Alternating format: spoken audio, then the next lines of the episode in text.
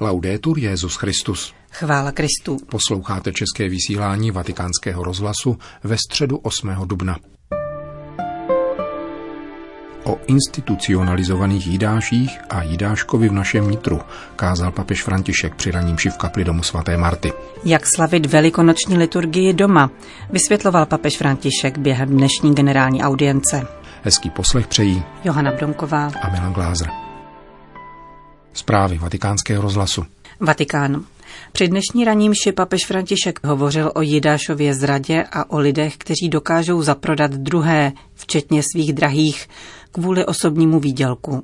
V úvodu liturgie ze středy svatého týdne se Petrův nástupce modlil za obrácení lidí, kteří v tuto chvíli těží z bídy svého okolí. Modleme se dnes za lidi, kteří za nynější pandémie obchodují s potřebnými, využívají jejich nouze a prodávají je. Za mafiány, lichváře a mnohé další. Kéž se pán dotkne jejich srdcí a obrátí je. V homílii svatý otec komentoval Matoušovo evangelium, které vypráví o Jidášově zradě. Rovněž dnes, vysvětloval papež, existují Jidášové, lidé, kteří z osobních zájmů dokážou zaprodat své drahé.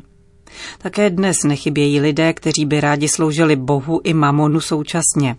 Jsou to skrytí vykořišťovatelé, navenek bezchybní, kteří však obchodují s lidmi a prodávají bližního. Jidáš po sobě zanechal učedníky, ďáblovi učedníky. Papež uvažoval o mnoha institucionalizovaných jidáších, kteří dnes vysávají lidi, a také o malých jidášcích, které si neseme v sobě. Mercoledì Santo è chiamato anche. Středa svatého týdne se též nazývá Škaredá. Je to den, v kterém církev poukazuje na Jidášovu zradu. Jidáš prodává svého mistra.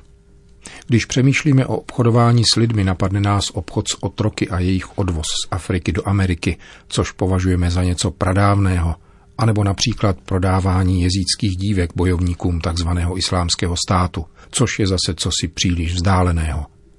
Také dnes se však s lidmi obchoduje, a to denodenně. Existují jídášové, kteří prodávají své bratry a sestry, pracovně je vykořišťují, aniž by jim platili spravedlivou mzdu a uznávali své povinnosti. Mnohdy dokonce prodáváme, co je nám nejdražší. Kvůli svému pohodlí je člověk schopen vytěsnit rodiče a nestýkat se s nimi. Odložit je do domova důchodců a nenavštěvovat je. Zkrátka prodat je. Jedno úsloví o takových lidech říká, že jsou schopni prodat vlastní matku. A také ji prodávají. Získají tím klid, rodiče jsou daleko a ať o ně pečuje někdo jiný. S obchodem s lidmi je to dnes jako v jeho počátcích, nadále pokračuje. A proč? Ježíš to předpověděl.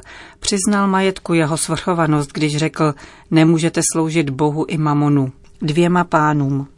Bohatství je to jediné, co Ježíš klade na stejnou výši a předkládá k osobní volbě.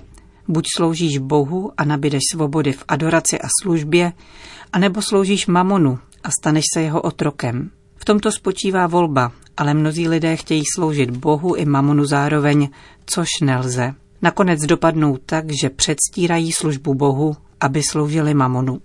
Jsou to skrytí a sociálně bezvadní vykořišťovatelé, kteří potají obchodují a nezáleží na tom, zda s božím jsou lidé. Jídáš odešel, ale zanechal po sobě učedníky, kteří však chodili do ďáblovy školy. Nevíme, jaký byl Jidášův život. Byl to asi normální chlapec, jehož poháněl vnitřní neklid a proto ho pán povolal mezi své učedníky. Jidášovi se toto učednictví ale nikdy nevydařilo. Neměl učedníkova ústa ani jeho srdce, jak jsme četli v prvním čtení. V učednictví nevynikal, avšak Ježíš ho miloval. Evangelium napovídá, že Jidáš měl zálibu v penězích. Ohrazuje se, když v Lazarově domě Marie pomazala Ježíšovi nohy drahoceným olejem a evangelista Jan k jeho námitce poznamenává, to řekl ne, že by mu záleželo na chudých, ale že to byl zloděj. Láska k penězům jej přiměla k porušení pravidel, ke krádeži a od krádeže ke zradě vede pouhý krůček. Kdo příliš miluje majetek, dopouští se zrady, aby ho stále rozmnožoval. Taková je skutečnost a zákonitost. Jidáš, snad dobrý mladý muž s upřímnými úmysly, končí jako zrádce, který se chová jak trhovec. Odešel k velekněžím a zeptal se jich, co mi dáte, když vám ho zradím.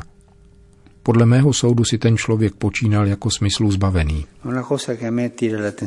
Je tu však něco, co přitahuje mou pozornost. Ježíš jej nikdy nenazývá zrádcem. Mluví sice o tom, že jeden z učedníků ho zradí, ovšem nikdy adresně. Nevyžene Jidáše slovy pryč s tebou zrádče. Naopak oslovuje ho jako přítele a přistupuje k němu s polipkem. To je Jidášovo tajemství. V čem spočívá? Don Primo Mazzolari to vysvětlil lépe než já.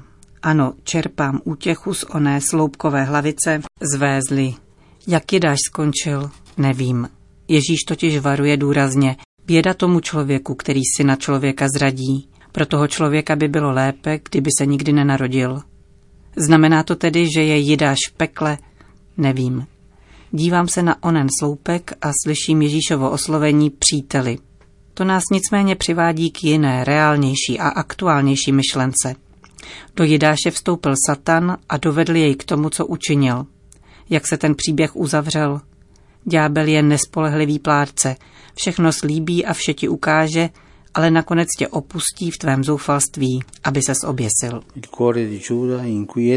Neklidné Jidášovo srdce trýzněné žádostivostí a láskou k Ježíši, citem jemuž se však nepodařilo být láskou, se v těchto mlžných mukách vrací k velekněžím a žadoní o odpuštění, o spásu. Co je nám do toho? To je tvá věc. Tak to promlouvá ďábel a ponechává tě v beznaději. Pomysleme na mnohé institucionalizované jídáše, kteří v tomto světě těží z lidí. A přemýšlejme také o jídáškovi, který sídlí vnitru každého z nás a projevuje se při rozhodování mezi poctivostí a zájmem. Každý z nás je schopen zradit, prodat, volit vlastní zájem. Každého z nás může přivábit láska k penězům, majetku a budoucímu blahobytu. Kde jsi, Jidáši? Tuto otázku kladu každému z nás – Jidáši, Jidášku v mém nitru, kde jsi? Tu, Juda, il piccolo Juda che ho dentro. Dove sei? Kázal dnes papež František v domě svaté Marty. Ranní bohoslužbu opět zakončil eucharistickým výstavem, při němž vyzval věřící k duchovnímu svatému přijímání a eucharistickým požehnáním. Před velikonoční středeční katechezi pronesl papež v knihovně Apoštolského paláce. Její téma bylo jako každý rok ve svatém týdnu věnováno nadcházející slavnosti Velikonoc. Předcházelo jí čtení z Markova Evangelia, které podává část pašijí, v níž římský setník pod křížem prohlásí, že Ježíš je opravdu syn Boží. Cari fratelli e sorelle, Buongiorno. Drazí bratři a sestry, dobrý den. V těchto dnech obav z pandémie, jež působí světu tolik utrpení, mohou se mezi mnoha otázkami, jež si klademe, objevit také takové, které se týkají Boha. Jak se Bůh staví k našemu utrpení? Kde je, když se všechno hatí? Proč rychle nevyřeší problémy? Takové otázky o Bohu si klademe. Pomůže nám prezentace Ježíšova umučení, jež nás provází v těchto posvátných dnech. Také tam se kupí mnoho otázek. Lidé, kteří v Jeruzalémě triumfálně vítali Ježíše, se ptali, zda opravdu přišel osvobodit lid od jeho nepřátel. Očekávali mocného mesiáše, který bude vítězit mečem. Přišel však někdo, kdo je tichého a pokorného srdce a povolává k obrácení a milosedenství. A právě zástup, který jej nejprve oslavoval, nyní křičí na kříž s ním. Ti, kdo jej následovali, jsou zmateni a zděšeni. Opouštějí ho. Mysleli si, je-li toto Ježíšův úděl, pak to není Mesiáš, protože Bůh je mocný a nepřemožitelný. Avšak pokračujeme-li v četbě o umučení, nacházíme udivující skutečnost. Když Ježíš umírá, římský setník, který nebyl věřící, nebyl to žid, ale pohan, vidí, jak Ježíš trpí a slyší jej, jak všem odpouští, dotýká se rukou jeho bezmezné lásky a vyznává, tento člověk byl opravdu syn boží. Říká přesný opak toho, co druzí, že totiž tam je Bůh, který je pravým Bohem. Můžeme se dnes ptát, jaká je pravá tvář Boha. Obvykle do něho promítáme v maximální míře to, co je naše. Svůj úspěch, svůj smysl pro spravedlnost a také svoje pobouření. Evangelium nám však říká, že Bůh takový není. Je odlišný a nemohli jsme jej poznat svými silami. Proto se přiblížil, vyšel nám vstříc a právě o velikonocích se zjevil úplně.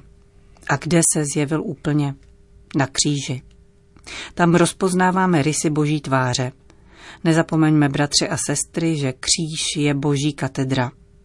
Prospěje nám, budeme-li mlčky hledět na ukřižovaného a dívat se, kdo je náš pán.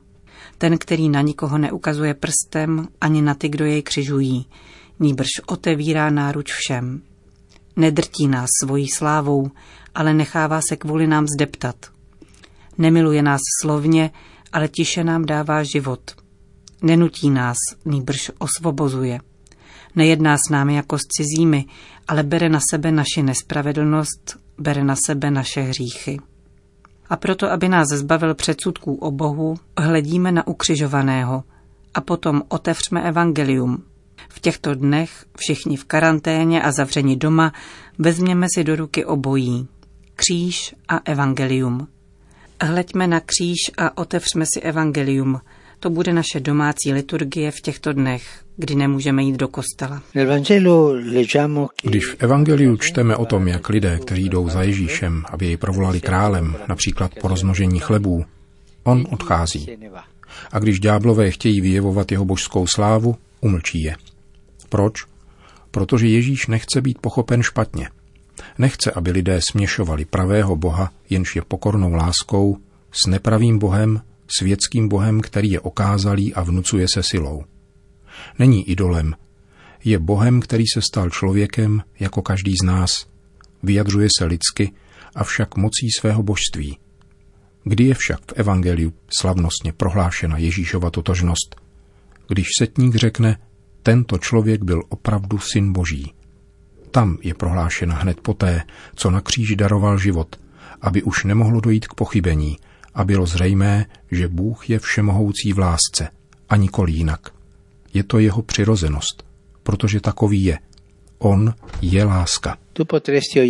Mohl bys namítnout, co mám dělat s tak slabým Bohem, který umírá. Raději bych silného a mocného Boha. Věz však, že moc tohoto světa pomíjí, zatímco láska trvá. Pouze láska uchovává život, který máme, protože objímá a přetváří naše slabosti. Boží láska o velikonocích uzdravila náš hřích odpuštěním, které ze smrti činí přechod do života a mění náš strach v důvěru, naši úzkost v naději. Pascha nám říká, že Bůh může všechno obrátit v dobro. Na něho můžeme opravdu spoléhat, že všechno bude dobré. A není to iluze, protože smrt a zmrtvých stání Ježíše není iluze, byla to pravda. Proto je nám velikonočního jitra řečeno nebojte se. Úzkostné otázky ohledně zla nemizí okamžitě, avšak ve zmrtvých stalém dostávají pevný základ, který nám umožňuje nestroskotat. E Drazí bratři a sestry, Ježíš změnil dějiny tím, že se stal naším bližním. A přestože jsou dosud poznamenány nepravostí, učinil z nich dějiny spásy. Obětováním svého života na kříži Ježíš přemohl také smrt. Z otevřeného srdce ukřižovaného dosahuje boží láska každého z nás. Můžeme změnit svoje životní osudy přiblížením se k němu, přijetím spásy, kterou nám nabízí. Bratři a sestry, otevřme mu v modlitbě celé srdce v tomto týdnu, během těchto dnů, s křížem a s evangeliem. Nezapomeňte, kříž a evangelium. To bude domácí liturgie. Otevřme v modlitbě svoje srdce, nechme na sobě spočinout jeho pohled a pochopíme, že nejsme sami, nýbrž milováni, protože nás pán neopouští a nikdy na nás nezapomíná. S těmito pocity vám přeji požehnaný svatý týden a požehnané Velikonoce.